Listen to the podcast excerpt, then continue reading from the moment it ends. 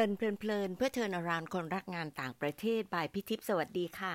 วันนี้เราเจอกันเป็นวันอังคารที่ 20 ตุลาคม 2563 เป็น EP ที่ 20 นะคะ ใน EP ที่ 19 มีเอเซนสามเรื่องที่พี่อยากจะสรุปให้ฟังค่ะ ข้อแรกก็คือ สาระและลีลาที่เราต้องการจะนำเสนอต้องเป็นตัวของตัวเอง ตามถนัดและต้องเรียลข้อ 2 สื่อให้ชัด อาจจะด้วยภาพหรือว่าด้วยการเล่า แต่ก็ต้องฝึกฝนพอสมควรนะคะ ข้อ 3 การนำเสนอสำเร็จสำหรับพี่เองหมายถึงสื่อและผู้ฟังรู้เรื่อง และจำได้แม่นค่ะ มา EP นี้พี่ก็คิดว่าเอ๊ะจะทำอะไรดีที่ไม่กระโดดจนเกินไป ก็เลยคิดว่ามาพูดถึงเรื่องของการเขียนอีเมลดีกว่าค่ะ วันก่อนเพิ่งดูในไลน์มังคะ แล้วก็เห็นว่าก็เอามาขายเนี่ยแพงมากเลย ก็เลยรู้สึกเสียดายตังแทน วันนี้พี่ก็จะเอาประสบการณ์ที่พี่เคยเขียน แล้วก็เคยเล่าให้ฟังเนี่ยมาแชร์นะคะ ก็เป็นชื่อตอนว่าสื่อด้วยอีเมลให้ได้ผลดีค่ะ พูดถึงอีเมลก็ทำให้พี่นึกถึงว่าการรู้จักอีเมลครั้งแรกเนี่ยอยู่ที่ต่างประเทศค่ะ ตอนนั้นไปที่ Oregon State University ที่ดรน้ำหรือดดรแจ็คแวนเดอร์วอเตอร์ซึ่งเป็นฟูไบรท์มาช่วยงานของทบวมหาวิทยาลัยตอนนั้นนะคะ ครั้งนั้นเนี่ยก็ไปที่ออฟฟิศของแนนซี่ภรรยาของดรน้ำแนนซี่ก็บอกพรทิพย์อยู่เขียนซิส่งไปบอกเลยว่าไปบอกแจ็คว่าเดี๋ยวเราจะเจอกัน พี่ก็งงมากมันข้ามตึกกันเองนะเดินไปได้แล้วทำไมจะต้องเขียนด้วย ตรงนั้นเป็นจุดแรก แล้วก็ทำให้รู้เลยว่าชีวิตมันเปลี่ยนมากหลังจากนั้นค่ะ พอกลับมาที่ทบวงแล้วพอทบวงเริ่มมีอีเมลพี่ตื่นเต้นมากพี่ก็จะเขียนแล้วก็จะวิ่งออกมาข้างนอกบอกน้องๆค่ะเช็คค่ะ พี่เขียนอีเมลให้แล้วนะคะ แล้วก็บอกอย่างนี้เป็นประจำจนถูกล้อมาถึงทุกวันนี้ละค่ะ สิ่งที่เป็นอีเมลที่ไม่เคยได้ยินมา แล้วกลับมาเป็นส่วนหนึ่งของชีวิตประจำวันเนี่ยค่ะ เราก็ยังมี tools อีกเยอะมากเลย หลังจากสองทศวรรษผ่านมาเนี่ยชีวิตเปลี่ยนไป แต่สิ่งหนึ่งที่เปลี่ยนไปด้วยก็คือ เวลาเราเขียนอีเมล ความที่คลิกได้เร็วก็พลาดได้เร็ว อีกอย่างหนึ่งที่อาจจะขาดไปด้วยซ้ำไปก็คือ ความคุ้นชินในการสื่อสารมันลดความ personal touch ไปทำยังไงที่อีเมลจะเพิ่มความมี personal touch ได้บ้างนะคะ เราก็จะมาคุยกันในตอนนี้ให้เยอะขึ้นค่ะ ขอเริ่มจากเรื่องของมารยาทของการใช้อีเมลก่อนค่ะ การใช้อีเมลที่ดูแล้วเหมาะกาละเทศะสำหรับสิ่งที่ค่อนข้างเป็นทางการและเป็นทางการ คงต้องคำนึงถึงหลายเรื่องนะคะ เรื่องแรกสุดเนี่ย พี่คิดว่าเราต้องกลับมาดูว่า username ของเราคืออะไร ในหน่วยงานราชการในหน่วยงานที่เป็นบริษัทคงมีแพทเทิร์นระดับหนึ่ง ซึ่งก็เหมาะสมแต่ถ้าใช้กับคนสนิทหน่อย ก็เป็นอีกเรื่องหนึ่ง ถ้าใช้พอเป็นทางการบ้างที่เราต้องตั้งเอง username เป็นเรื่องใหญ่ค่ะ พี่ก็เห็นว่าบางคนก็ใช้แบบทำให้ตกใจนะคะ เช่นพูดว่า waiting for someone เป็น username ใช้ว่า pink princess คือถ้าอยู่อย่างนี้ปุ๊บเนี่ยเราได้รับปุ๊บพี่ไม่กล้าอ่านแล้วค่ะ ก็เลยขอแถมว่าเรื่องของอีเมล address ก็เหมือนกันนะคะ บางครั้งบางคนใช้ตามใจฉันมากไป puppy love xoxo at อะไร com ninja skill at อะไร com พวกนี้ใช้กับคนสนิทเท่านั้น และถ้าเราต้องการที่จะใช้เป็นประจำกึ่งทางการด้วย ให้ปรับตรงนี้ซะจะได้ดูดีขึ้นนะคะ เพราะฉะนั้นเรื่องแรกสุดก็คือ username และ email address ปรับให้เหมาะสมค่ะ เรื่องที่สองการสะกดชื่อของเราบางครั้งก็เป็นปัญหานะคะ อย่างชื่อของคนไทยเนี่ยค่ะพี่เองค่ะ คำว่าพรเนี่ยเราจะสะกดว่า P O R N ซึ่งมันเป็นตัวย่อจาก pornography แปลว่าสื่อลามก บางประเทศบล็อกเลย บางคนที่ไม่รู้เลยว่าประเทศไทยชอบเติมคำว่าตัว R เนี่ยเขาจะตกใจมาก เขาก็อาจจะไม่อยากจะเปิดอ่าน พี่เองก็เลยเปลี่ยนเลยค่ะ พี่ใช้เป็น initial พี่ก็คือ PTK ไปเลย เพื่อที่จะหมดปัญหานี้นะคะ ไปถึงเรื่องของ subject ค่ะ ยังไงต้องมี subject ทุกครั้ง ความฉลาดของอัลกอริทึมเขาก็จะเตือนเราว่าจะใส่หัวข้อไหม ตรงนี้ก็ช่วยนะคะ แต่ subject เป็นเรื่องใหญ่ที่จะดึงให้คนอ่านคนเปิดอ่าน ถ้าอย่างน้องๆ เนี่ยอยากจะไปสมัครมหาวิทยาลัย แล้วก็อยากจะหา professor ตัวนี้เป็นตัวหลักที่จำเป็นที่จะต้องหานะคะ อย่างพี่ๆ เองอยากจะเชิญใครให้มาเป็น Fulbright specialist พี่ใส่เลยค่ะ interested to be Fulbright specialist แล้วก็ question mark ทำให้เขารู้สึกอ้อมีคนมาเชิญเราเหรอ ไปเป็น specialist เหรอ เขารู้จัก Fulbright เขาจะเปิดขึ้นมาทันทีค่ะ เรื่องนี้ทำให้กระชับสั้นแล้วก็ให้โดนนะคะ ในบ้านเราก็ยังมีธรรมเนียมปฏิบัติอยู่เหมือนกันที่ต้องให้เกียรติผู้ใหญ่มากๆ เช่น อยากจะขอเชิญไป keynote แทนที่จะบอกว่า uh, invite to be keynote เนี่ยน้องๆอาจจะต้องโทรไปก่อน อาจจะให้ผู้ใหญ่ของเราโทรไปก่อนด้วยซ้ำไปนะคะ หรือถ้าไม่ได้โทรไปก่อนจำเป็นที่จะต้องเขียน subject ให้ดูสุภาพ แล้วก็ให้แน่ใจว่าท่านจะเปิดนะคะ เพราะฉะนั้นคิดให้ดีก่อนว่าเขียนถึงใคร รู้จักระดับไหนแล้วก็ทำหัวเรื่องให้กระชับ ให้รู้เลยว่าต้องการที่จะขอเรื่องอะไรค่ะ ก่อนจะเข้าสู่เนื้อหาก็ต้อง address ผู้ที่เราจะคุยด้วยค่ะ คิดถึงภาษาอังกฤษนะคะ ทันทีที่เราไม่รู้จักแต่ว่าเราอยากจะเขียนถึงเราจะเขียนว่า to whom it may concern เพราะฉะนั้นน้องๆจำเป็นที่จะต้อง address ให้ถูกต้องกับระดับและความสนิทสนมนะคะ อยู่ดีๆ จะขึ้นไปถึงปุ๊บ แล้วก็ถามโดยไม่ได้ address อะไรเลยเนี่ย มันห้วนมากเกินไปแล้วดูไม่ค่อยมีมารยาทนะคะ เพราะฉะนั้น เราจะรู้ว่า address ยังไงกับประเทศไหน และเป็นทางการ Google เช็คค่ะ เช็คอีกครั้งหนึ่งให้เหมาะสมแล้วก็ใช้ให้ถูกต้องนะคะ หลายคนเจอที่ไม่ได้ address มา บางครั้งก็ทำให้มีความรู้สึกว่าเราก็ยังไม่ค่อยอยากจะตอบเร็วนะ ตรงนี้ก็เป็นจุดหนึ่งนะคะ อยากให้เขาตอบเร็ว ก็เขียนให้ถูกต้องทำให้ดูดี แล้วก็รู้ว่าเราตั้งใจจริง ๆ แล้วก็เป็นมารยาทค่ะ ส่วนพอถึงเนื้อหา จำไว้เลยนะคะว่ามันคือการเขียนไม่ได้มีการเพิ่มเสียง เพื่อที่จะให้รู้ว่าความรู้สึกของเราต้องการขนาดไหน ภาษาเลยจำเป็นที่จะต้องสื่อให้ได้เหมาะสม และทำให้ดูเป็นมืออาชีพค่ะ รอบคอเพื่อที่จะลดความเสี่ยงต่อการตีความผิดนะคะ เราเขียนสั้นเข้าประเด็นไม่เวิ่นเว้อเพราะคืออีเมล ไม่ใช่จดหมายหรือเรียงความทำเป็น bullet point ยังได้เลยค่ะ เพื่อที่จะให้เกิดความเคลียร์ขึ้น อย่ารีプライหลายหลายครั้งจนกระทั่งมีข้อความยาวเกินไป เว้นซะแต่ว่า มีความจำเป็นที่จะต้องอ้างอิงถึงการตอบโต้ไปมาต่อเนื่องค่ะ พี่อยากจะบอกอีกเรื่องหนึ่งนะคะว่าสิ่งที่เราเขียนอาจเป็นหลักฐานอ้างอิงได้ในอนาคตต้องระวังให้มากนะคะ ถ้ามีบางเรื่องที่เราต้องการความชัดเจน หรือลดโอกาสในการปฏิเสธ หรือเป็นเรื่องที่ยังเซนซิทีฟอยู่ ให้พูดคุยด้วยวาจา หรือทางโทรศัพท์ในระดับหนึ่งก่อนนะคะ ในกรณีที่เป็นคนที่เราเคยคุ้นมาไม่ได้เจอสักพักไม่แน่ใจว่า เขาจะจำเราได้มากน้อยแค่ไหน เกริ่นนำเลยค่ะ พี่ได้เขียนไปหาผู้ใหญ่ที่อาวุโสมากท่านหนึ่ง เพื่อที่จะขอเชิญมาเป็นคีโนตไม่ได้เจอท่านนานเลย ประโยคแรกทันทีเลยพี่เขียนเลยค่ะว่าอาจารย์คะไม่ได้เจอกันนานเลยค่ะ พี่คือใครคือใครคือใครนะคะ หรือบางคนอาจจะพูดถึงเลยค่ะว่า ได้เจอกันมานานแล้ว ตอนที่เราอยู่ในงานนี้งานนี้เพื่อที่จะรื้อฟื้นความจำเขาสักนิดหนึ่งนะคะ แล้วก็จะทำให้รู้ว่าเออเราได้รู้จักกันมาก่อนนะ ตรงนี้ก็เป็นจุดหนึ่งที่พี่อยากจะบอกด้วยค่ะว่า ถ้านานมากแสดงว่า เราไม่ได้ติดต่อเลย นานๆทีก็อาจจะเคาะไปสักนิดหนึ่งนะคะ ถามเซฮัลโหลว่าเป็นยังไงบ้าง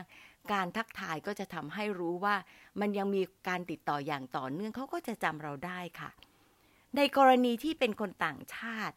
ต้องระวังถึงความแตกต่างทางวัฒนธรรมเหมือนกัน อาจจะเข้าประเด็นไปเลย แล้วก็เกริ่นนำน้อยกว่า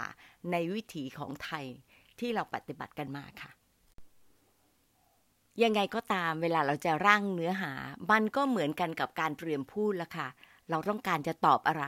แล้วก็ดอทดอทดอทดอทเอาไว้ก่อนเป็นเอาไลน์คร่าวๆ แล้วก็ขยายความพารากราฟอย่าให้ยาวเกินไป แล้วก็ทำให้ดูน่าอ่าน รู้ว่ามีประเด็นอะไรบ้างให้ชัดเจนนะคะ แล้วไม่กันเองเกินเหตุ หรือใส่อารมณ์ไม่พึงพอใจหรือพอใจเกินเหตุเกินไปนะคะ ใส่ใจคัดกรองภาษาให้ดีค่ะ บางครั้งพี่เคยเจอคนชาติหนึ่งเนี่ย โอ้โห เขียนไปแล้วก็พี่ตกใจมากว่าเขาโกรธอะไรมา ปรากฏว่าไม่ใช่เป็นการใช้ภาษาของเขาเอง ที่ดูแรงแต่เขาไม่ได้รู้สึกเลยว่าแรง ตรงนี้นี้การกลั่นกรองแล้วก็การฝึกฝน ให้ดูละมุนขึ้นนะคะ แล้วก็ต้องให้เหมาะสมแล้วก็คุ้นเคยกับตำแหน่ง อยู่ดีๆ เนี่ยไม่ได้คุ้นกันมากเป็นผู้ใหญ่กว่าเรา โดยเฉพาะในธรรมเนียมแบบไทยๆเนี่ยน้องๆจะไปใช้อีโมจิไม่ได้จะใช้สแลงลูกเล่นเยอะไม่ได้นะคะ แล้วก็จะเป็นคำย่อบางอย่าง ก็ต้องให้เขารู้ ไม่ใช่เรารู้คนเดียวการใช้ฟอนต์ก็สำคัญ ใช้ฟอนต์อย่าล้ำเกินไป เพราะว่าคนรับอาจจะไม่ล้ำเท่าเราก็เลยอ่านไม่ได้ไปเลยค่ะ ถ้า มันสนิทขนาดที่เราสามารถจะใช้อีโมจิได้ใช้ฟอนต์แปลกๆได้ใช้สแลงง่าย ๆ ได้ลายไหมคะ สนิทมากขนาดนั้นไม่จำเป็นต้องอีเมลเลยค่ะ มีอีกกรณีหนึ่งที่พิเศษหน่อยสำหรับคนที่เราคุ้นเคยขึ้นมานิดหนึ่งเนี่ย พี่คิดว่าการสร้าง personal touch เป็นเรื่องดีนะคะ พี่ก็จะใส่เข้าไปในอีเมล เช่น ถามไถ่ทุกสุข โดยเฉพาะช่วงโควิดเนี่ยค่ะ ใส่เข้าไปเลยค่ะ ทุกคนเป็นยังไงบ้างใน Family เป็นยังไง healthy นะ stay well stay healthy ทำให้รู้สึกดีมาก หรืออีกกรณีหนึ่ง แยกเป็นอีเมลต่างหากเลยค่ะ มีผู้ใหญ่คนหนึ่ง ท่านเขียนไปให้คู่ความร่วมมือของท่าน ถามไถ่เลยว่าอยู่เป็นยังไง ฉันได้เจอครอบครัวอยู่ตอนนั้นทุกคนสบายดีเนาะแล้วก็ทีมงานเป็นยังไงบ้าง โอ้โห จดหมายตอบรับเนี่ยโอ้ซาบซึ้งมาก เขารู้สึกดีที่เรานึกถึง พวกเราเองในฐานะที่ทำงานด้านต่างประเทศ เราคิดถึงใครบ้างในช่วงโควิด เราเขียนไปถามไถ่หรือเปล่า เราติดตามต่อเนื่องแค่ไหน ตรงนี้เป็นการสร้าง personal touch แล้วทำให้เกิดความรู้สึกดีๆ สนิทสนมขึ้น และจะเป็นคู่ความร่วมมือที่กลายเป็นเพื่อน ขออะไรก็ง่ายขึ้นทำอะไรเพื่องานของเรานะคะ ไม่ใช่ส่วนตัว งานของเราก็จะสะดวกและราบรื่นขึ้นค่ะ อีกเรื่องหนึ่งที่อยากจะพูดก็คือ อย่าเขียนตอนโกรธค่ะ ถ้ามีคนเขียนอีเมลมา แล้วทำให้เราโมโหมากเลย เพราะว่าจิกกัดต่อว่าร้องเรียนแบบไม่เป็นธรรม ก็เย็นไว้ มันก็เหมือนกันกับเวลาเราโกรธละค่ะ แล้วเราอยากจะต่อว่าเขาเราก็ต้องเย็นไว้ก่อนจะเขียนนะคะ ทุกอย่างก็คือสงบสติอารมณ์ ดูว่าประเด็นที่จะสื่อคืออะไร ถ้าเขาต่อว่ามาดูเลยว่าเขาไม่พึงพอใจอะไร ขอโทษซะค่ะ sorry หรือ apologize แล้วแต่เหตุการณ์นะคะ ยังไงก็ตามเราก็ sorry ที่ทำให้เกิดความไม่เข้าใจขึ้นมาได้ แล้วก็จับประเด็นเลยว่าประเด็นนั้นคืออะไร และจะตอบอย่างไรวิธีแก้อะไรเหมือนกัน เหมือนกับเวลาเราไปต่อว่าเขาเราก็ต้องไปดูว่า เราโมโห เพราะอะไรขัดข้องใจเรื่องอะไร แต่ในฐานะที่เราไปต่อว่า ข้อสรุปเราควรจะสรุปว่ามีวิธีแก้อะไรบ้างด้วยนะคะ เพื่อที่จะทำให้ constructive แล้วก็พึงพอใจทั้งสองฝ่ายได้ค่ะ ถ้าโกรธ อย่าตอบ หรือถ้าต้องด่วนเคาะไว้ก่อน หาคนมาโทนดาวให้มันซอฟขึ้น อ่านอีกครั้งหนึ่งแล้วค่อยส่งนะคะ มารยาทอีกเรื่องหนึ่งคือการตอบรับนะคะว่าได้รับอีเมลแล้ว บางคนเนี่ยได้อีเมลแล้วก็บอกว่ามันยากอะขอหาข้อมูลแล้วก็ตอบไปเลยทีเดียว ส่วนตัวพี่คิดว่ายังจำเป็นที่จะต้อง acknowledge ไปเลยก่อนค่ะ ไม่ว่าง่ายหรือยากนะคะ เพราะว่าการ acknowledge ว่าได้รับแล้วแล้วกำลังพิจารณา คนส่งเขาจะได้ไม่ได้รู้สึกว่ากระวนกระวายมากเกินไป พี่ก็เคยลืมนะคะ เพราะว่าเป็นเรื่องใหญ่มากที่ได้รับ พออ่านปุ๊บเนี่ยใส่ใจกับเรื่องว่าจะแก้ไขปัญหาอะไรลืมตอบไปเลยค่ะ ปรากฏว่าโดนกระหน่ำมาก ว่าไม่สนใจเรื่องที่เขาเขียนมา พี่ก็เลยเสียใจสองชั้น ชั้นหนึ่งก็คือไม่ได้ตอบทันทีทั้งที่ปกติเป็นคนตอบทันที ชั้นที่สองก็คือเสียใจที่ถูกต่อว่าในเรื่องที่เราสนใจเต็มที่ด้วยซ้ำไปนะคะ ก็ทำให้นึกถึงน้องคนหนึ่งแล้วก็อยากเล่าเรื่องเล็ก ๆ ให้ฟังค่ะ น้องคนนี้ก็ มาตามบอกว่าพี่ทิพย์คะช่วยเขียนบทความหน่อยค่ะกำลังจะต้องเข้าลงพิมพ์แล้ว แล้วก็จำเป็นมากอยากจะได้บทความจากพี่อะพี่ก็รีบใหญ่เลยพอเสร็จปุ๊บก็ส่งอีเมลไปให้เขาทันที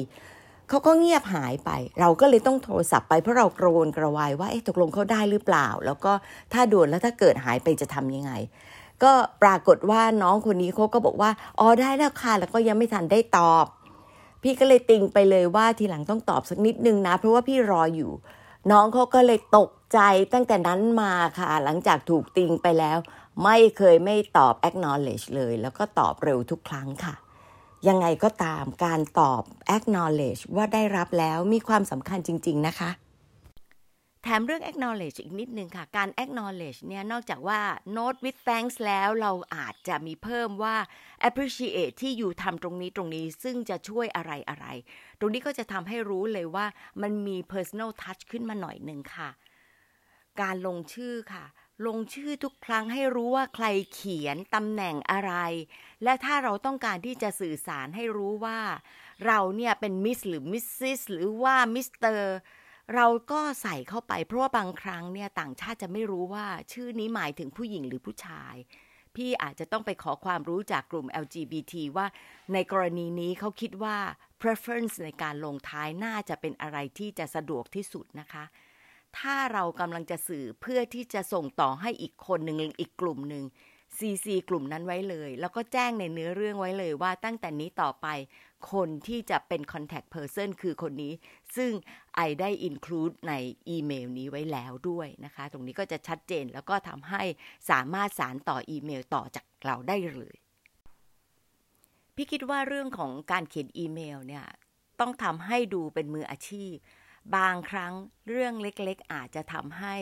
ดูไม่มืออาชีพก็ได้ เช่น เราสะกดผิดผิดไวยากรณ์มากจนเกินไป ข้อมูลไม่ครบส่งไฟล์ผิดส่งซีซีไม่ถูกคน พวกนี้คือเรื่องที่ต้องอาศัยความรอบคอบดูให้ชัดเจนว่าเราต้องการที่จะส่งใคร เรื่องอะไรประเด็นครบถ้วนนะคะ reply all หรือเปล่า หรือไม่จำเป็นที่ต้อง reply all CC หรือ BCC ก็ทำอย่างระวัง เพื่อที่จะไม่ให้คนที่ได้รับปุ๊บรู้สึกว่า เขาไม่ได้มีความจำเป็นที่ต้องรู้เรื่องนี้ หรือเขาไม่จำเป็นที่ต้องเข้ามา involve หรือบางเรื่องเนี่ยอาจจะเกินสิ่งที่เขาต้องการรู้มากเกินไปค่ะ เกิดอีกเรื่องหนึ่งเล็ก ๆ ค่ะ แต่พี่คิดว่าสำคัญในบริบทปัจจุบันที่ต้องการเรื่องเร่งด่วนมาก บางครั้งเราเขียนเยอะ ใช้โบในสิ่งที่สำคัญ เพราะคนเนี่ยจะอ่านเฉพาะสิ่งที่โบแล้วเข้าใจเลย ประเด็นสำคัญเนี่ยถ้าโบไว้ปุ๊บชัดเจนแล้ว มันสื่อง่ายขึ้นอีกค่ะ อย่าใช้ capital letter ทั้งคำทั้งประโยค เพราะดูแล้วเหมือนกับสั่ง ดูแล้วเหมือนกับว่าต้องทำเป็นเป็นการบังคับ อันนี้ส่วนตัวนะคะ มันเห็นทันทีแล้วรู้สึกอย่างนั้นเลย โบดีกว่าค่ะ แล้วทำให้ชัดเจนครบถ้วนด้วยนะคะ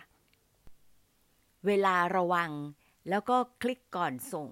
พร้อมกับมีการเขียนอีเมลด้วย personal touch เล็ก ๆ น้อย ๆ เนี่ย มันเป็นการฝึกสร้างนิสัยที่น่ารักของเราด้วยนะคะ อาละค่ะ มารีเฟล็กกันตามเคยนะคะหนึ่งเรื่องที่ต้องฝึกในการเขียนอีเมลของเราเองคืออะไรคะ แล้วย้อนมองว่า